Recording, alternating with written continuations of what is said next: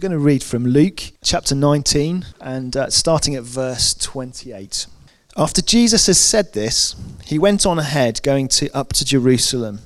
As he approached Bethphage and Bethany at the hill called the Mount of Olives, he sent two of his disciples, saying to them, Go to the village ahead of you, and as you enter it, you will find a colt tied there, which no one has ever ridden. Untie it and bring it here. If anyone asks you, Why are you untying it? say, The Lord needs it.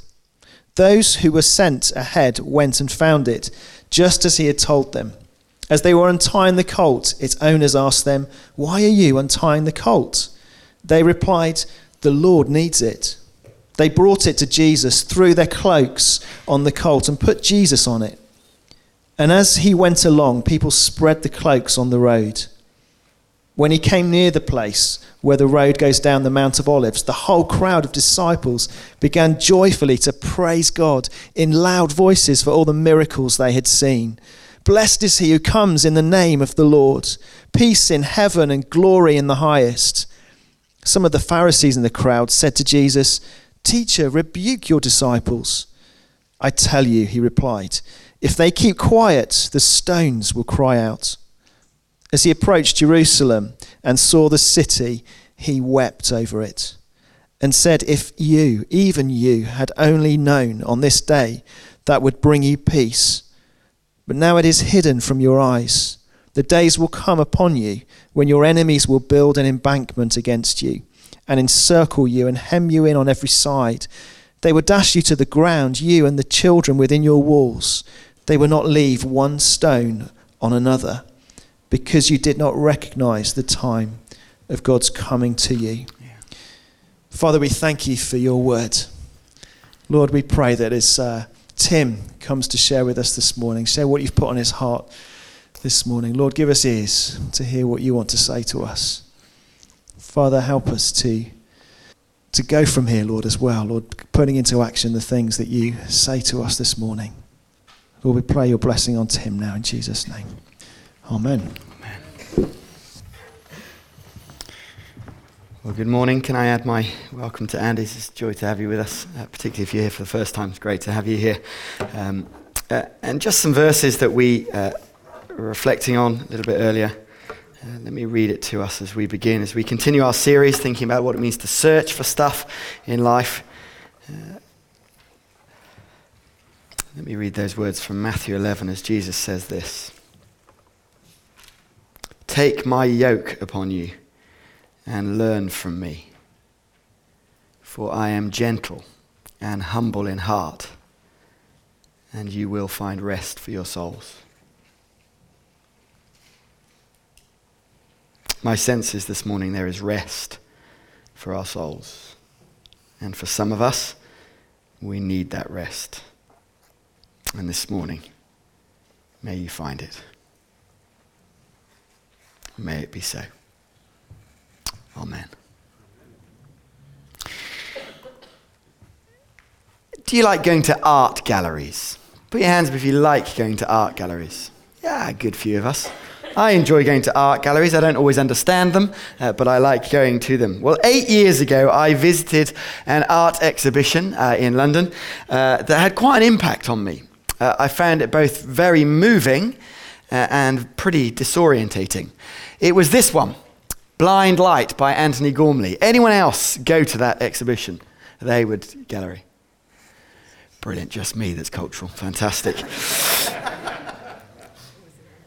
uh, it was a strange installation in which, in a big room, was this glass box, really, that you were invited to go into that was full of light and kind of steam, smoke. Uh, and it was profound because you were invited to go into this box and you were fumbling your way around this box. And there was both familiar sounds, the voices of the people that you came with, uh, and familiar images as you kind of got close to them and you saw their sort of shadow begun to become clear and then you saw who it was. Familiar sounds and spaces and faces and so on and yet at the same time, you were trying to fumble your way round and fumble your way out. And the reason it was both profoundly moving and profoundly disorientated, because uh, it reminded me a little bit of life. it really did. That for us, we spend much of our time fumbling our way around, and there's familiar things and comforting things, and yet at the same time, we're trying to work our way forwards and work our way out. And especially as people of the light, if we follow Jesus, the same is true for us. We can sometimes be fumbling our way around, trying to work our way out, trying to put the familiar things in context of the disorientation that is life. And today, we're thinking about searching for hope being people who fumble our way around for some glimmer of hope. And my hope and prayer for us is that for those of us in this room right now who need hope, that we may begin to fumble and find something of that hope. And so, as we begin, a question for you What is this? Turn to the person next to you answer the question what is this? Introduce yourself to them if you've not met them, but what is this I've got in my hand? Okay. What is it? Anyone want to offer an idea? Glass half full. Okay, let's see. Who thinks this is a glass half full of water? Let's show of hands. Okay, who thinks it's a glass half empty? One, two. Okay, so we are a room full of optimists. Second question, then, to discuss with your neighbor what is the difference between hope and optimism? What's the difference between hope and optimism with the same person you've just been speaking with? It's an interesting question to ponder on. A book I've been reading at the moment is called Hope Without Optimism. Fascinating book by a Marxist scholar, uh, where he interestingly uh, raises that question what's the difference? one to ponder if you're into that kind of thing. No worries if you're not, it's probably just me. In our culture, we often confuse hope with optimism. That hope is about a demeanor. We are a room full of optimists. We've just proven it, apart from one or two of you who are quite proud in your dourness at the moment, no doubt. we are a room that are hope that are optimistic, and therefore does our culture confuse the two? Because I'm convinced that the scriptures teach that hope is a defining characteristic of Christianity.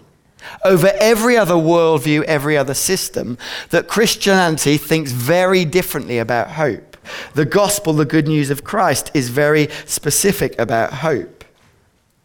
And we're going to keep this verse on the screen throughout this morning a verse from Psalm 130 that I think gives hints about what hope is. So, should we read this out loud together? Let's read this to each other, what the scriptures say about hope. Together. I wait for the Lord, my whole being waits, and in his word I put my hope. For with the Lord there is unfailing love. May we be people who find hope this morning. Because from that passage in Luke that we read earlier, I think there's five dimensions to Christian hope that are quite important for us to recognize. Five dimensions that make Christian, the Christian hope very different. Five dimensions that make the hope of Christ very, very interesting today. And we're going to do these five things all beginning with the letter W. We're going old school tonight, uh, this morning, uh, just like they used to in the olden days where all the letters had to begin. And the first is this hope, Christian hope, looks weak. Christian hope looks weak. How did the passage begin that, we read, that we read from Luke chapter 19? It begins with Jesus getting on a colt, a donkey not exactly the stallion of a warrior riding to victory. And of course, the people in those days will have known the difference, will have known their Old Testament scriptures, where we read in Zechariah chapter 9 Rejoice greatly, O daughter of Zion. Shout, daughter Jerusalem. See, your king comes to you, righteous and victorious, lowly and riding on a donkey, on a colt, the foal of a donkey. God's in the business of weakness. Even the king comes riding in lowly. And it reminds us of that passage in 1 Corinthians where Paul says, God chose the weak things of the world to shame the strong. Throughout the pages of Scripture, everybody that God uses is weak. It's always the way with God. Noah was a drunk. Abraham was a lying old man. Jacob was a liar. Moses was a murderer. Gideon was terrified. Samson was a womanizer. Rahab was a prostitute. David was an adulterer and a murderer. On and on and on. Weak. God uses the weak things of the world to shame the strong. And Peter disowned Jesus with a massive temper on him. Paul has the blood of Christians on his hands. On and on and on. God uses the weak things of the world to shame the strong. God's in that business. And so the king, the Messiah, comes riding in on a donkey. I saw once, back in the days when Skodas weren't cool, I saw on the back of a Skoda once a sticker saying, Don't laugh, Jesus went by donkey. God uses the weak things of the world to shame the strong. And today of all days, when we hope that the weak, insignificant football club of Leicester City, maybe, just maybe, might shame the strong with their billions from the Middle East. May it be so. It's fascinating, isn't it? Even the Man, Man United manager has said he doesn't want to stop them winning the title today, he just wants to postpone it. the truth is, the hope of Christ is often ridiculed because it's seen as being powerless. But I want to encourage you today that the hope of the gospel is powerful because it is all about weakness. As a quote on Twitter this week God doesn't want us to be strong, God wants to be our strength. Fascinatingly, last week I was asked by a friend of mine who isn't a follower of Christ. He said to me, Tim, as a church minister, do you find it hard having to give the impression that you've got your life sorted out? And he said in passing, because I could tell them some stories.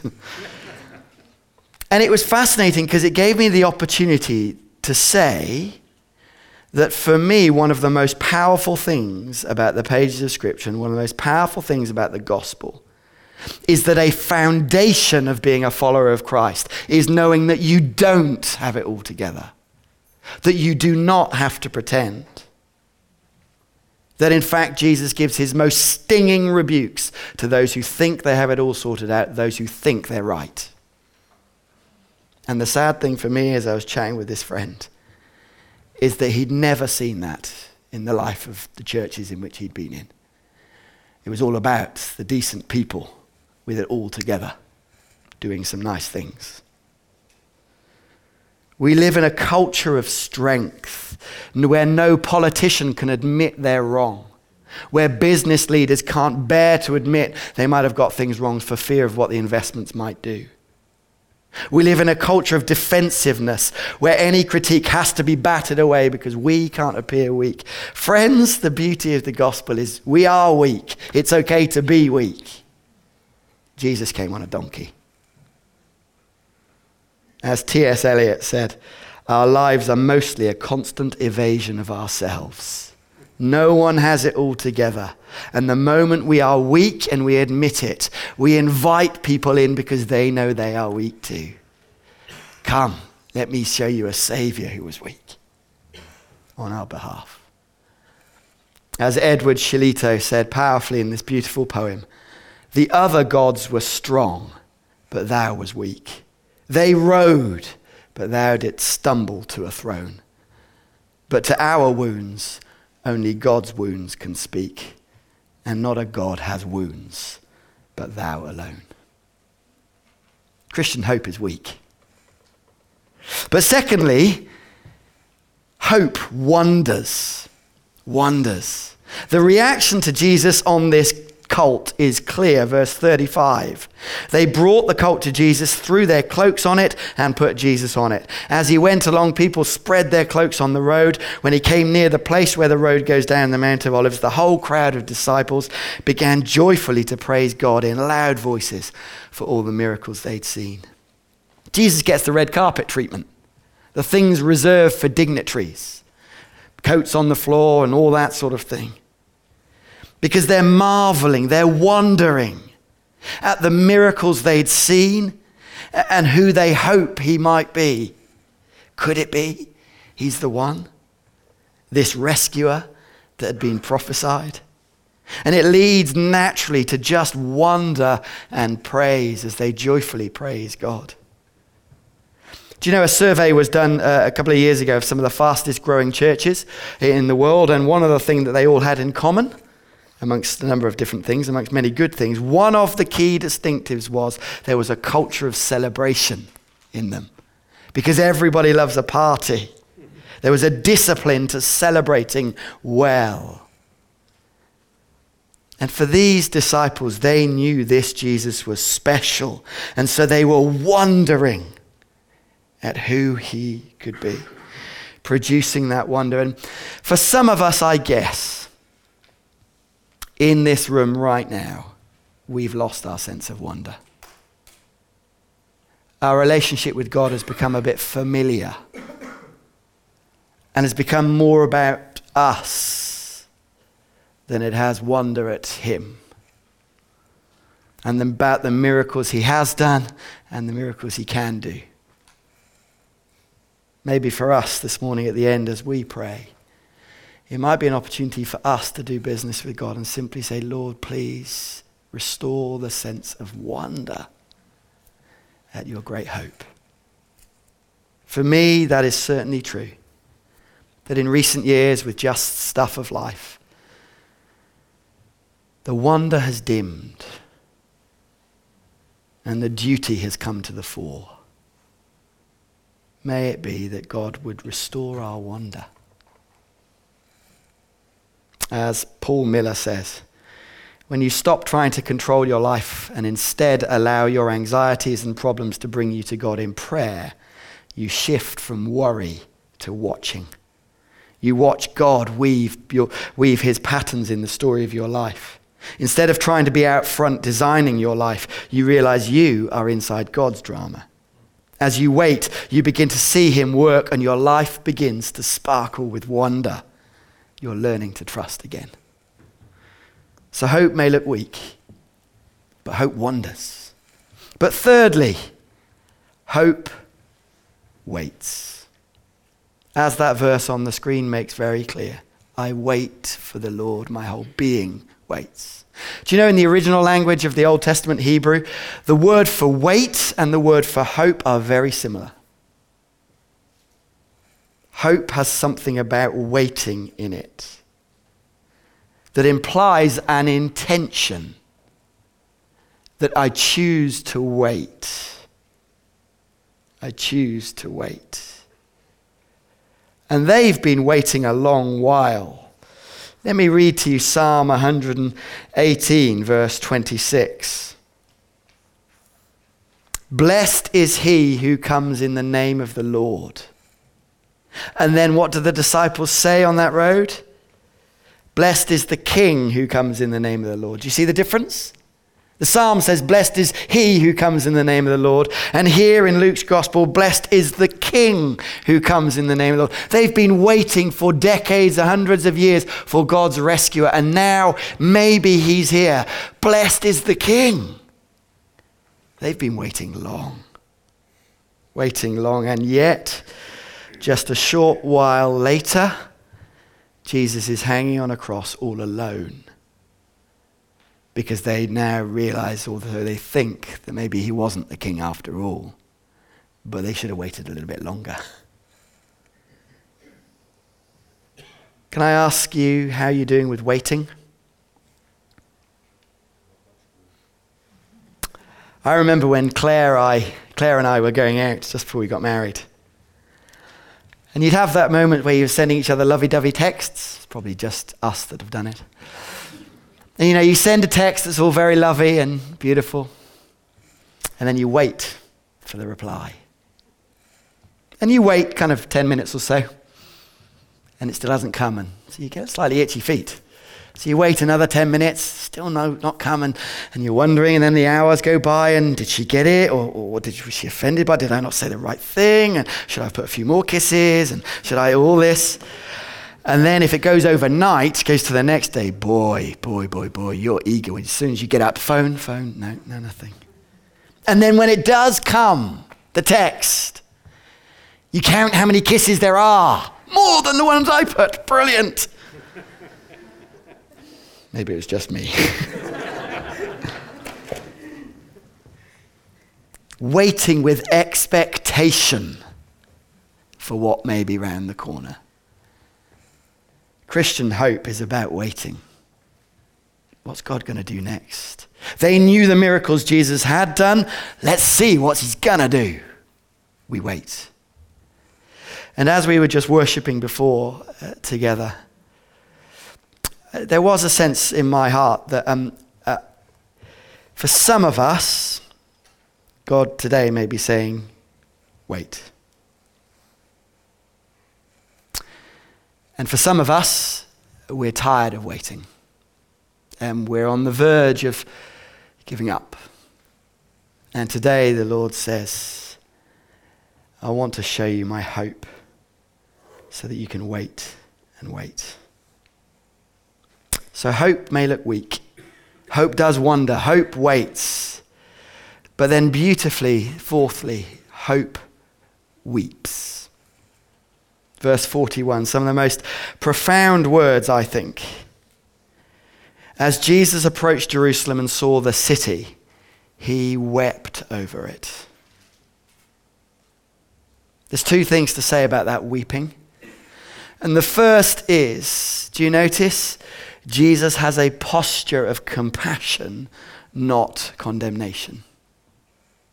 That word wept, weeping, actually means sobbing, wailing, not just a kind of tear trickling down his cheek. Deep, gutsy, earthy sobbing over this city. Not out of condemnation and anger, but out of compassion for them. Much like a parent watching a child make a foolish mistake, Jesus mourns a city that is sealing its fate. I think this is powerful. We live in a culture, don't we, of condemnation. In our public space, we have to destroy the other people, not just their argument. We have to discredit people's character to win an argument. We don't have a culture of compassion in our culture, do we? Whereas Jesus doesn't condemn, he is compassionate. But secondly, this weeping. It reveals something, doesn't it, about the life of Christ and the place of lament in his life. That it was entirely appropriate, dare I say it, entirely necessary for people to be weeping over a city that is broken and desperate. As pages and pages and pages in the Psalms and throughout cry out, How long, Lord? And as one author says, I think this is a challenge for us as churches. Glenn Pemberton writes I'm concerned for well intended churches whose assemblies of praise and triumph only know how to pray for and celebrate healing, but ignore the chaos raging all around them. Must it be that because we affirm that God reigns, we have to pretend that everything must be okay or will be soon? Our contemporary praise assemblies are less likely due to courageous faith and more about fear and acquiescence to a culture that does not want to acknowledge or experience the disorientation of life. He writes, It's not those who lack faith who lament, but those recognized for strong faith who bring their most honest and passionate feelings to God. Jesus wept. And it was fascinating. I don't know if you've seen it. There's been a video launched this week uh, in, with a discussion between Bono, the lead singer of U2, in discussion with Eugene Peterson, who's the author, wrote the message and all that, all about the Psalms. Go to YouTube, just Google Bono, Eugene Peterson, you'll get it. 20 minutes long, brilliant, worth watching.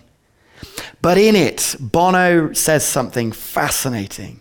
As a global rock star, talking about our contemporary Christian worship scene, he says, why I'm suspicious of Christians is because of this lack of realism. I'd like to see more of it in the art, in life, and in music, he says. Fascinating. Hope weeps. Why? Because, fifthly and finally, because we know that hope wins. Verse 42 as Jesus is weeping with compassion over this city. He says, If you, even you, had only known on this day what would bring you peace, but now it's hidden from your eyes. Some startling words that Jesus is predicting that came true. You see, in AD 66, uh, Jerusalem rebelled against the Roman Empire, trying to break free on their own strength. And as a result, the Roman Empire completely destroyed Jerusalem. So that Josephus, the Jewish historian, said of Jerusalem afterwards, no one would ever believe that the spot had been inhabited. That is destruction. Jesus was proved to be right. Siding with Jesus may look weak, but he wins. That is the testimony of the scriptures. This is the difference between hope and optimism, friends. Optimism is just a good feeling that maybe things will work out all right. Hope is rational, trusting, and hoping that the future will work for good. And that's why the last book of the Bible is so important the book of Revelation, with all its complexity, with all its imagery that is quite bamboozling at times, let me read to you these words, which are some of the most hope filled and, dare I say it, wonderful words ever written. I heard a loud voice from the throne saying, Look, God's dwelling place is now among the people. He will dwell with them. They will be his people, and God himself will be with them and be their God. He will wipe every tear from their eyes. There will be no more death, or mourning, or crying, or pain, for the old order of things has passed away. And it's no wonder then that the very last prayer in the Bible is what? Three words Come, Lord Jesus. Because hope wins. And so, therefore, in the middle of battle, in the middle of pain, in the middle of uncertainty, in the middle of ill health, in the middle of weakness, in the middle of temptation, in the middle of frailty, in the middle of depression, in the middle of life throwing itself at us. We can stand firm because hope wins. Hope wins. And therefore, friends, we can be people who wait. For with the Lord, there is unfailing love. May we be people who are full of hope in the reality, the uncertainty of life. Let's be hope filled people for the glory of God. Shall we pray together? Please, please stand if you're able to.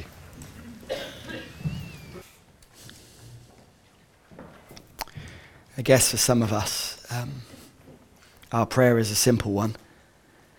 Lord, I want to hope again. In the stillness, you may like to simply, in your own heart, pray that. For others of us, it may be wanting to wonder again. We've lost that wonder. And even now, God's Spirit is doing work in our lives. Please restore that wonder, Lord.